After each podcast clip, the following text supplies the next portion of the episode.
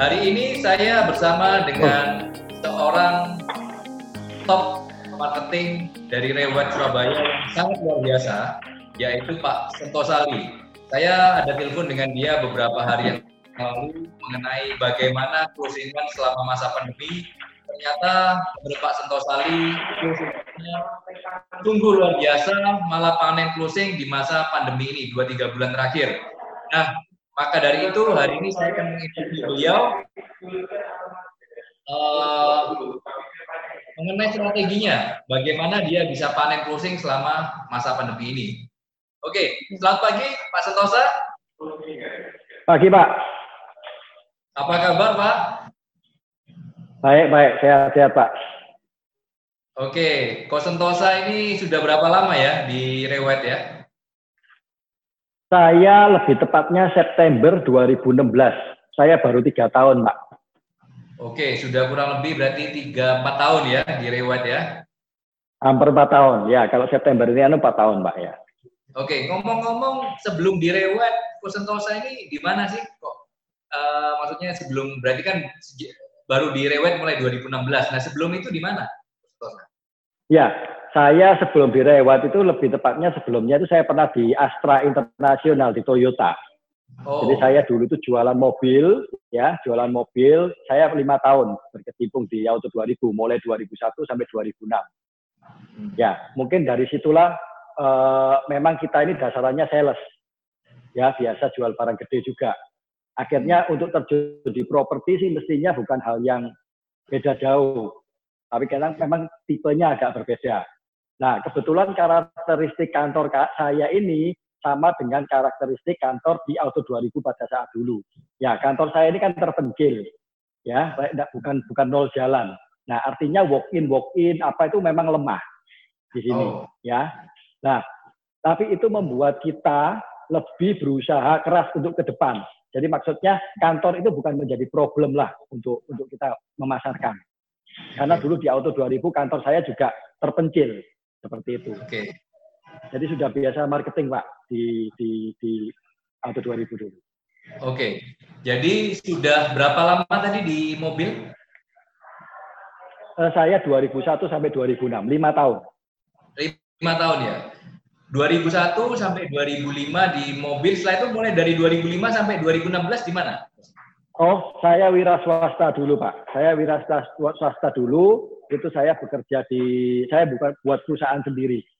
Di oh. kebetulan pakai jadi gini sebelum work from home kita sudah work from home. Jadi dulu saya memang nggak ada toko saya jualnya barang-barang online. Tapi maksudnya gini barang online yang saya jual adalah produksi saya sendiri. Produksi saya sendiri.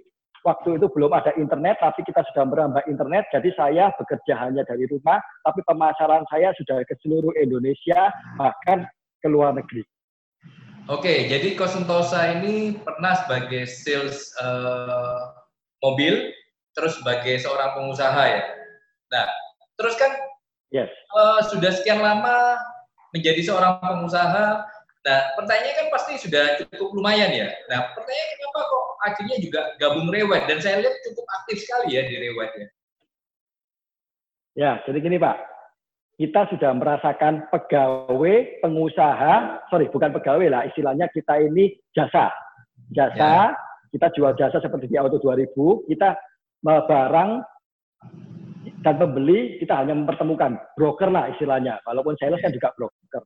Kemudian kita merasakan wira swasta, kemudian kita kan tahu bedanya nih. Nah, hmm. waktu di Auto 2000, semacamnya kerjanya kan seperti direwet, Pak, membrokeri. Nah, ketika hmm. broker ini kan enak, Pak Artinya gini, kita nggak perlu modal, kemudian ya. income yang kita dapatkan itu 100% milik kita, Pak.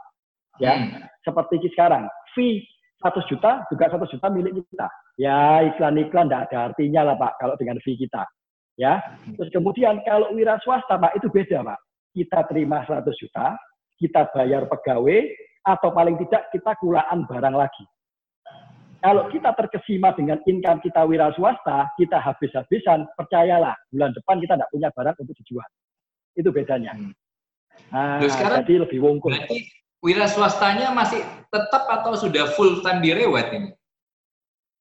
Jadi usahanya itu. Seperti saya ini kan Ya, jadi saya ini kan dulu di Auto 2000 juga punya guru-guru yang sakti-sakti, Pak. Mereka selalu ngomong, kalau you sudah terjun sesuatu, you bakar jembatan itu sehingga you tidak bisa kembali. Ya, okay. jadi kalau you sudah nyabrang, mau tidak mau perang-perangan, kita maju-maju terus Pak, tidak ada mundur Pak. Berarti usaha yang yang yang sudah dirintis selama ini berarti ditinggalkan sekarang full time di properti berarti ini. Close Pak, close ya, close. Barang sisa kita buang. Buang. Oh. Berarti hasil di di Rewat ini berarti lebih luar biasa daripada usaha yang sebelumnya berarti Pak Santosa. Ya, kalau secara income Pak omset itu kurang lebih sama. Tapi seperti yang saya ceritakan tadi, kalau misalnya sama-sama 100 juta, itu kita terima full 100 juta. Tapi kalau dulu 100 jutanya harus dibagi-bagi untuk pegawai dan barang lagi. Itu aja bedanya. Ah, iya, iya, iya. Jadi lebih enak ah, direwat. Jadi, jadi istilahnya nggak usah pakai modal, tapi dapatnya juga sama seperti pengusaha ya. sama ya. ya Oke. Oke. Pertanyaan saya Pak, selama masa pandemi itu kan kita bilang ada dua kubu. Yang pertama kubu pro kesehatan, jadi istilahnya diem di rumah terus ya kan, takut terinfeksi oleh COVID-19. Nah, tetapi juga ada yang kubu pro ekonomi. Aku pokoknya butuh makan, aku tak geladak, aku tak keluar, ya kan, aku butuh makan. Nah, dan ini kenyataannya banyak agent yang ketakutan sekali terhadap COVID-19 kalau saya mati. Dan banyak dari mereka yang akhirnya takut keluar rumah, ya kan. Dan kalau saya analisa juga, kira-kira agent properti di Surabaya itu mungkin yang masih berani keluar dan sebagainya itu mungkin sisa 50% ya atau kurang ya. Nah, tapi saya melihat di sini Kosovo kelihatannya maju tak gentar ya, antar bayar sana, antar bayar sini, saya lihat masih cukup mobile selama masa pandemi ini. Nah, pertanyaan saya, Kosentosa pada takut dengan yang namanya COVID-19? Apa yang mendasari pemikiran Kosentosa sehingga masih luar biasa aktif untuk antar bayar ke sana ke sini? Ini Pak, kita bukan tipikal nekat ataupun pendiam. Saya hanya melakukan, sorry, me, merespon respon yang masuk.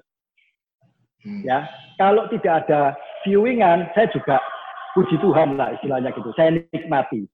Tapi kalau ada closing, ah, sorry, ada call in, tetap saya jalani. Saya tidak nolak. Jadi saya bukan tipikal orang yang mencari-cari, tapi call in yang ada saya kelola dengan baik. Tapi kalau tidak ada pun saya nikmati. Nah, jadi itu nggak takut dengan COVID kan? Karena kan banyak orang sekarang work from home, istilahnya nggak berani viewing, nggak berani ngantarkan bayar karena takut ketularan. Nah, itu kan Kosentosa kelihatannya ada, ada ketakutan sama sekali. Uh, kita tetap uh, melakukan safety, ya, melakukan safety, ya, seperti pulang harus cuci baju apa semua itu harus kita lakukan. Tapi kita juga merespon pasar merespon pasar. Jadi intinya bukan masalah takut nggak takut Pak, artinya kalau misalnya penjual pembelinya juga nggak takut, kita juga nggak perlu takut. Tapi kita harus bijak, bijak menyikapi. Bukan nekat ya Pak ya, tetap kita saya pakai kadang sarung tangan karet, kadang pakai masker, kadang pakai hand sanitizer, saya sediakan di mobil. Bahkan kalau ada ketemuan buyer vendor di kantor, itu mereka kadang-kadang, eh sudah di antiseptik nggak? Saya antiseptik, saya video ke mereka, saya ini saya amankan semua, jadi mereka nyaman. Itu tapi hanya berlaku di awal-awal COVID, Pak. Ke sininya mereka lebih berani, Pak. Ketemu saya langsung jabat tangan. Mereka yang nggak pakai masker. Nah, Wih. kalau kita terlalu parno, iyo, kadang kalau kita terlalu parno malah kayak seakan-akan ya nggak merespon mereka gitu loh. Itu kan terjadi. Oke. Okay. Nah, kan sekarang ini kalau saya melihat yang bikin banyak orang ketakutan itu kan karena sebetulnya berita-berita yang ada di, surat kabar, yang ada di TV, yang ada di sosial media kan akhirnya anu ya istilahnya banyak orang yang makan berita itu akhirnya ketakutan sendiri dengan COVID ini. Nah itu bagaimana sih cara Kosentosa kan ngatur itu kan ceritanya berita itu kan pasti Kosentosa dapat lah saya percaya. Nah bagaimana mengelola uh, berita negatif itu sehingga tetap Kosentosa tetap bisa positif? Oke, gini Pak.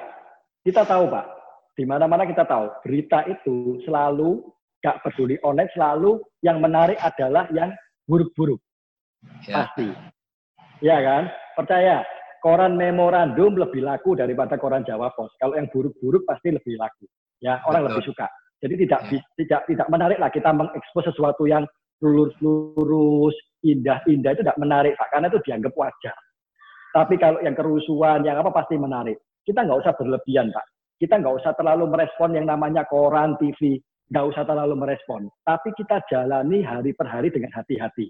Itu aja. Hmm kita nggak usah terlalu parno-parno gitu loh. Hmm. Jadi kita kita harus menjalani hari per hari itu dengan hati-hati. Kalau saya gitu seperti itu pak. Jadi yang istilahnya negatif tidak terlalu tidak perlu harus dimakan mentah-mentah ya, tetap istilahnya dilawan dengan yang positif ya. Oke. Betul. Nah, terus kemudian Kosentosa, selain ada yang agent properti itu takut keluar rumah karena COVID, Nah, tetapi juga nggak sedikit juga, dan jumlahnya cukup banyak. Banyak agent yang mengeluh sepi di masa pandemi ini. Jadi mereka akhirnya karena merasa pikirannya, wah mana ada sih yang beli properti di masa COVID ini, dan akhirnya mereka, saya percaya, itu malah jualan yang lainnya. Jualan hand sanitizer, jualan termogan, jualan apa pun. Nah, jadi mereka malah sudah, saya dapat broadcastnya malah jualan yang macam-macam. Nah, tapi saya melihat broadcastnya Kosentosa itu masih tetap broadcast property. Nah, itu bagaimana? Apa yang membuat Kosentosa masih fokus di reward jualan properti? Oke, ini Pak. Saya saya waktu COVID awal-awal nganggur, itu saya lihat banyak lihat YouTube. Di balik masalah selalu ada peluang. Betul. Ya, di balik masalah selalu ada peluang. Seperti Pak Andi tadi ngomong, hampir 50% bahkan 70% agent dia takut Nah, mungkin Pak, mungkin buyer ini mestinya tidak besar, tidak banyak. Tapi berhubung agent banyak yang takut, sehingga yang berani cuma 20-30 persen, pangsa pasarnya jadi besar. Oh. Pangsa pasarnya jadi besar. Karena mereka semua mundur.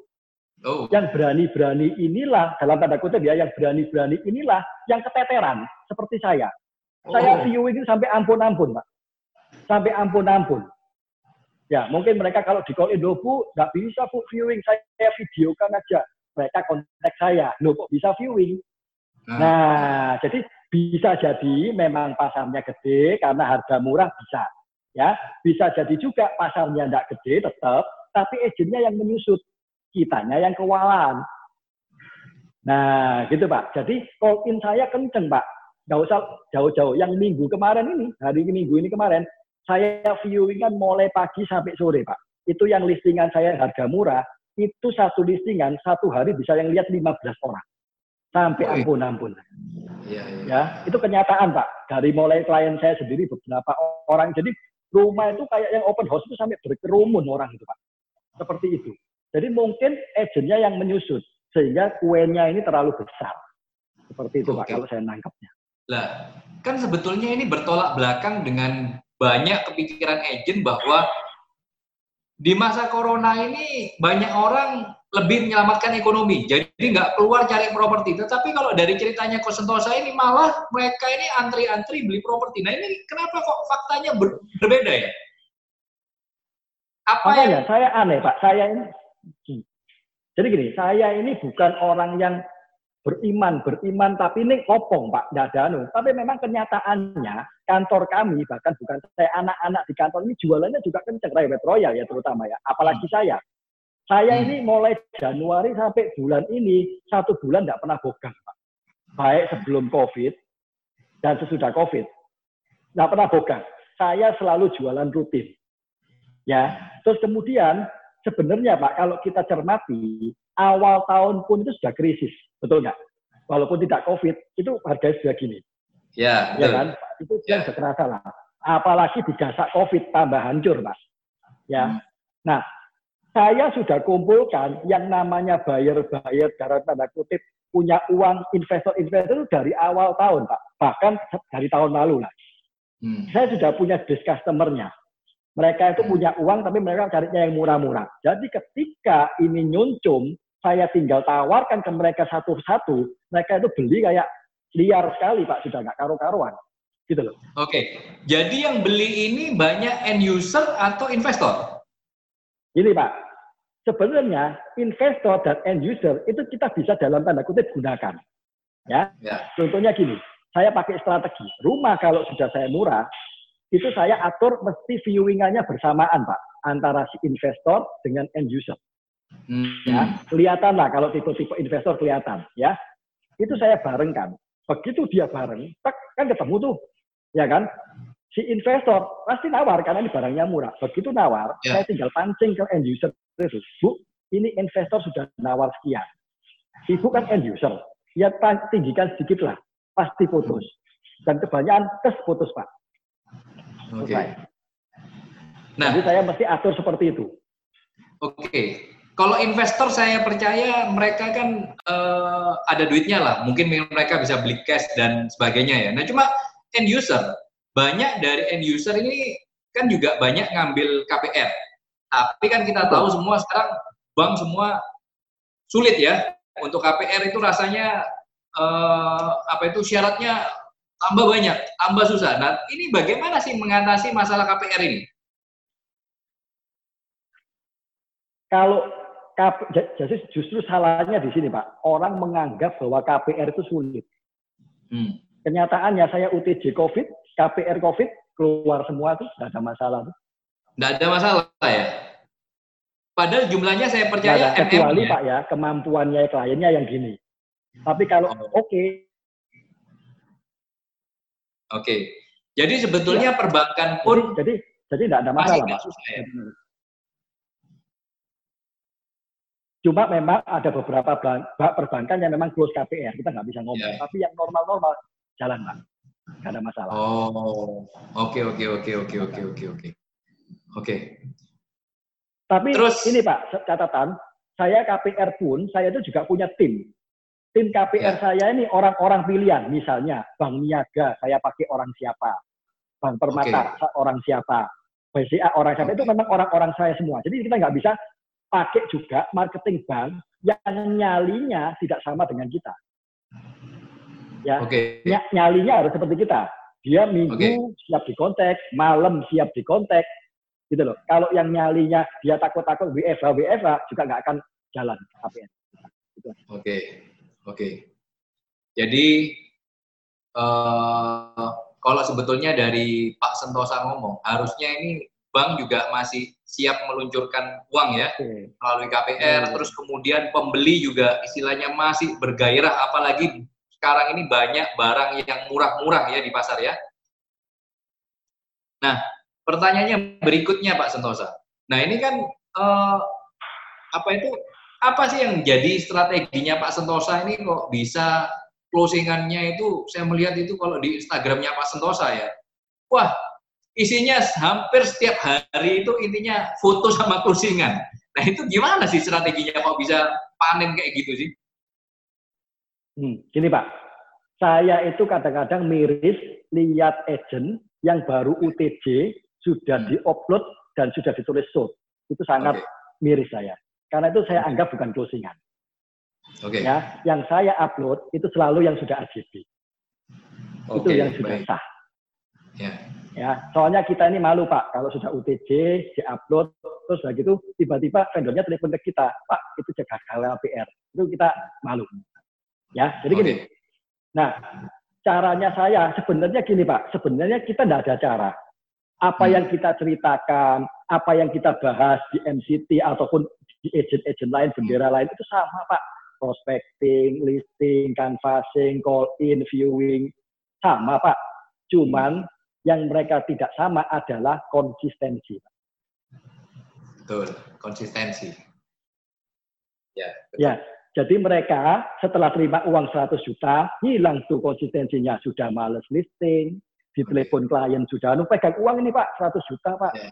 ya kan? Mau viewing lima enam ratusan juga dia males.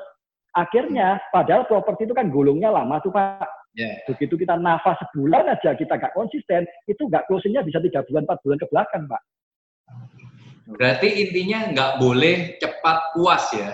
Karena banyak agent kan habis terima uang nggak usah 100 juta. Terima uang 20 juta 30 juta udah libur mungkin dua minggu ya Betul, Tapi betul, kalau Pak Sentosa ini kelihatannya habis closing geradak lagi ya kelihatannya. Oh, geradak lagi Pak, geradak. Habis ACB terima 100 juta, viewing jam 8 malam masih ready, Pak. Masih ready. Oke. Okay. Nah, saya melihat juga begini ya Pak Sentosa ya. Pak Sentosa ini uh, kalau closingannya atau broadcastannya ini cukup fokus ya. Fokusnya ini rata-rata di Surabaya Barat ya. Kenapa kok nggak main kayak Surabaya Timur, Surabaya Selatan dan sebagainya? Kenapa kok rasanya hampir banyak di Surabaya Barat? Ya, saya sebenarnya ini kan masih uh, baru di dunia properti, Pak.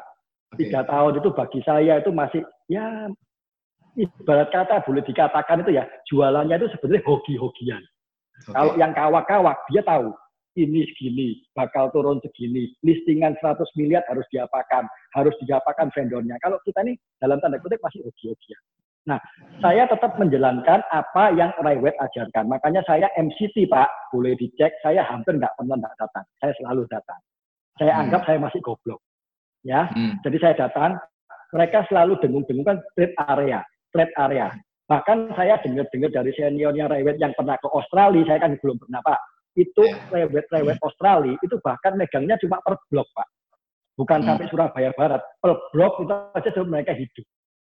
Ya kan? Nah, makanya akhirnya saya lama-lama saya fokuskan, kebetulan saya ini menguasai Royal, saya fokuskan di Royal. Nah, kenapa kok sampai saya fokus di satu area? Karena dengan satu area, ketika vendor menghubungi saya untuk titip rumah, saya bahkan bisa tahu kalau ibu buka harga segini, saya bisa jual seminggu. Kalau ibu jual segini, saya bisa jual barang sebulan. Kalau ibu jual gini, ibu bakal nggak laku. Saya sampai bisa sedetil itu, Pak. Sedetil okay. itu saya bisa. Tapi sampai saya, saya dikasih barang. Dengar-dengar Pak Sentosa sampai nama anjingnya si blok ini nomor ini rasanya juga tahu ya.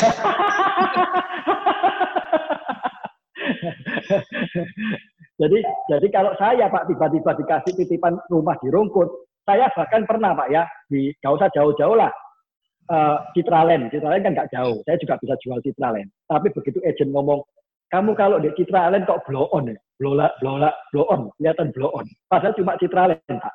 Apalagi kalau sampai rungkut. Tapi tetap yeah. saya bisa jual Citra Land kan. Nah, semacam itu Pak. Jadi kita jauh dikit aja sudah hilang. Apa? Karakter kita sudah hilang. Oke, okay. oke. Okay. Ya, okay. apalagi kita sampai rungkut dan lain-lain pasti tambah. Kayak agent baru Pak sudah. Itu Pak, makanya okay. perlunya fokus itu. Oke, jadi fokus area ya betul-betul kalau saya bilang Pak Sentosa ini RT-nya atau camatnya dari Royal Resident katanya ya. Ya, ya. Sama gini Pak, kalau kita fokus area di Royal Resident, akhirnya agent-agent Surabaya kalau hmm. cari Royal, ya walaupun saya bukan yang dicari yang anu, tapi saya sengaja saya ke Cipratan. Oke. Okay. Mereka sudah tahunya saya ya, gitu. lumayan lah Pak. Lumayan betul. Oke, okay, Pak Sentosa. Terus semester kedua, banyak yang ya. bilang ya. tambah suram, tambah sepi. Okay. Karena kan ya istilahnya habis PSBB, ekonomi istilahnya masih suram ya karena banyak PHK dan sebagainya, banyak perusahaan yang tutup. Nah, ini kan pasti ekonomi tambah suram menurut berita ya, ini kan akhirnya akan ngefek ke properti. Nah, menurut Pak Sentosa, bagaimana properti di semester kedua dan apa strategi Pak Sentosa di semester kedua ini? Nah, kalau saya surem nggak surem itu kurang setuju. Lebih tepatnya mungkin gini Pak. Ketika ya. properti ini sekarang murah-murah semua, Betul. sudah dibeli oleh investor, misalnya hmm. anggap aja properti harga 2,8, sekarang 2M dibeli sama investor. Ya. Nanti yang terjadi di semester 2, investor-investor ini mungkin bisa jadi mulai menjual hmm. Menjualnya di harga normal. Ya, okay. harga yeah. normal. Nah, buyer-buyer, calon pembeli ini, mereka ini sudah tahu lakunya di angka berapa. Hmm. Ketika dijual di harga normal, mereka akan suremnya mungkin di situ. Mungkin di hmm. situ. Jadi mereka terimanya barang-barang yang sudah harga end user. Itu mungkin suremnya di situ. Jadi sebetulnya semester kedua harga sudah tidak akan turun lagi ya. Berarti bottomnya justru di masa-masa sekarang ya? Sorry, saya nggak ngomong harganya nggak akan turun lagi. Mungkin masih banyak pak, ya. Hmm. Karena kalau uh, kalau ekonomi nggak akan running cepat, pasti hmm. mereka akan tetap akan ada barang-barang murah. Cuman mungkin hmm. ya kita harus jeli-jeli aja. Hmm. Ya toh, harus dilihat takutnya ya itu kalau sudah dijual di harga investor lagi, eh, sorry harga normal oleh investor itu kita sudah kehabisan barang murah, mungkin, gitu loh, hmm. seperti itu. Oke. Jadi, nah terus kira-kira apa nih strategi Pak Sentosa di semester kedua? Ini Pak, kalau saya strateginya tetap kita harus tetap fokus, ya, tetap melakukan apa yang normal aja, ya. Terus kemudian kita tetap apa ya dengan dengan buyer terutama ini kan sekarang buyer market tuh. Buyer ini sedang menerima informasi banyak barang murah dari berbagai agent. Hmm. Ya, dia akan milih agent-agent yang profesional, hmm. yang paham betul, yang bisa menghandle. Hmm. Ini barusan saya barusan ada cerita Pak kemarin hari Minggu ini juga kebetulan vendornya adalah teman saya sendiri. Belum hmm. apa-apa sudah diajak ketemuan buyer vendor. Hmm. Ya, si teman saya sudah kontak sama saya. Hmm. Ini kok moro-moro dijak ketemuan ya, aku ngomong, harganya sudah ketemu belum? Belum nego harga. Nah kalau belum nego buat apa? Kenyataannya setelah ketemu ini barusan telepon saya juga siang, ternyata benar harganya masih jauh. Oh. Jadi artinya tidak semua agent itu juga pinter, Pak. Jadi hmm. pinter itu juga penting. Nah, agent pinter itu tidak banyak, Pak. Hmm. Nah, kita kenapa bisa pinter? Karena kita juga di lapangan sering jalan, selain praktek. Jadi kalau menurut saya betul katanya Pak Andi, saya kan juga niru videonya Pak Andi. Agent ojo dorang, dodol sembarang. Ya betul ya Pak ya. Itu kan dari situ juga. Akhirnya saya mikir, nah ya kan, jual masker, jual vitamin, jual apa. Nanti klien akhirnya bingung Pak. Gitu loh, bingung. Bingung. Di, di WA, WA statusnya banyak yang jual macam-macam. Nah, nanti bingung Pak. Lebih baik kita fokus. Fokus ke apa yang kita jalankan sekarang. Soalnya itu banyak loh Pak Sentosa ya. Sekarang ini dulunya broadcastnya properti, sekarang broadcastnya kok ya ayam goreng lah, istilahnya masker lah, istilahnya ya, ya. Saya sangat menyayangkan ya ada agent-agent yang istilahnya beralih fungsi seperti itu ya.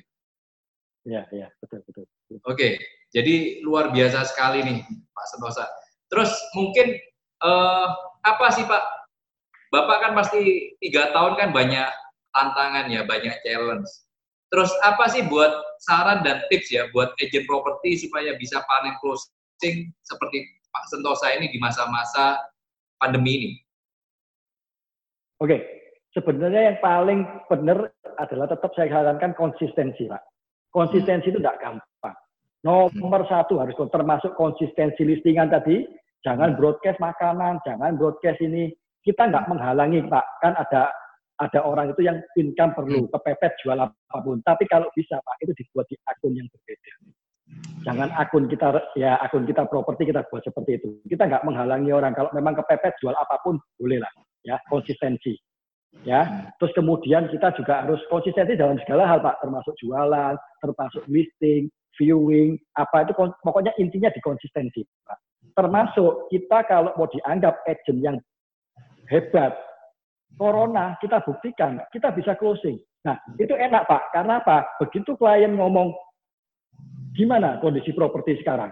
Lagi booming Pak. Saya selalu ngomong gitu. Pada saat viewing, klien siapa pun, kalau tanya ke saya, lagi booming. Buktinya apa? Dia lihat di WA status, iya, di WA statusnya Pak Sentosa closing-closingnya. Jadi dia cocok antara kita ngomong booming dengan kita AJB-nya cocok. Nah itu Pak, Pak dari situ. Boleh tahu akan, kira-kira kan pandemi ini kan mulai bulan Maret ya. Maret, April, ya. Mei, jumlah closingannya Pak Sentosa ini berapa sih tiga bulan terakhir ini? Kalau boleh tahu maksudnya uh, mungkin Kak, apa? Ya. Saya Pak ya, mulai bulan Maret ya, Maret ya. ya. Ini yang AJB apa yang closing Pak? Karena kan masih ada yang proses. Yang, Kalau yang, yang AJB Pak. yang closing lah, yang closing, okay. yang sudah UTJ aja lah kira-kira. Oh banyak Pak. Kalau dari Maret ya, Maret ya. Maret. Saya bulan Maret, Maret itu kalau nggak salah closingnya 6 atau 7 gitu Maret. 6 atau ya. 7? Berarti kalau, tiap minggu, ya, kira-kira tiap minggu closing ini ya? Iya. Ya, kalau yang April mungkin sekitar 4. Kalau yang Mei kemarin, saya memang satu, Pak. Tuh. Satu yang Mei kemarin. Karena saya lagi overload AJB, Pak. Oh, AJB-nya oh. kan ke pending tuh. Overload okay. AJB. Itu pun saya usahakan tetap bisa closing. Saya nggak mau bolong. Akhirnya nyerempet masih satu, Pak. Walaupun satu tapi listing selling lumayan. Ya. Oke, oke, oke. Kalau bul kalau bulan ini Pak, bulan ini tanggal berapa? Tanggal 8 ya. Tanggal ya. 8 ya. Ya, saya sudah closing jual. jual beli atau sewa, Pak? Oh, saya nggak pernah garap sewa, Pak. Maaf, Pak. Luar biasa. Oke, oke. Ya, saya saya kalau garap sewa itu hanya sewa yang dititipkan dan itu saya royal cuma dua. Saya juga ada sewa manyar setahun 400 juta. Tapi saya memang tidak menggarap sewa. Jadi kalau ada sewa saya tolak. Saya memang nggak garap sewa. Oke, oke. Ya. Luar Jadi biasa sekali. Jual beli lah. Jual beli. Jadi betul-betul istilahnya panen nih ya. Walaupun orang-orang ngomong sepaspi, sepaspi ternyata ada sosok Sentosali ini ternyata panen secara luar biasa. Oke, ya, uh, terima kasih banyak Mas Sentosa. Mungkin ada satu dua kata terakhir untuk teman-teman.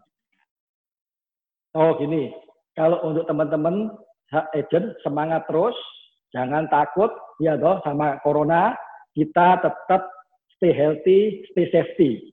Ya toh, okay. minum vitamin, makan sehat, istirahat, tetap jalan terus. Pokoknya intinya gini, kalau kita kerja keras, hasil pasti ada. Kalau okay. kita nggak melakukan apa-apa, mau hasil dari mana? Itu aja Pak. Oke, okay. baik. Terima kasih banyak Pak Sentosa tambah ya. sukses, tambah postingannya tambah banyak ya. lagi, Pak. Nanti sehingga saya bisa interview lagi ya, Pak ya. Oke, okay, thank you Mas Tosa. Thank you. Ya.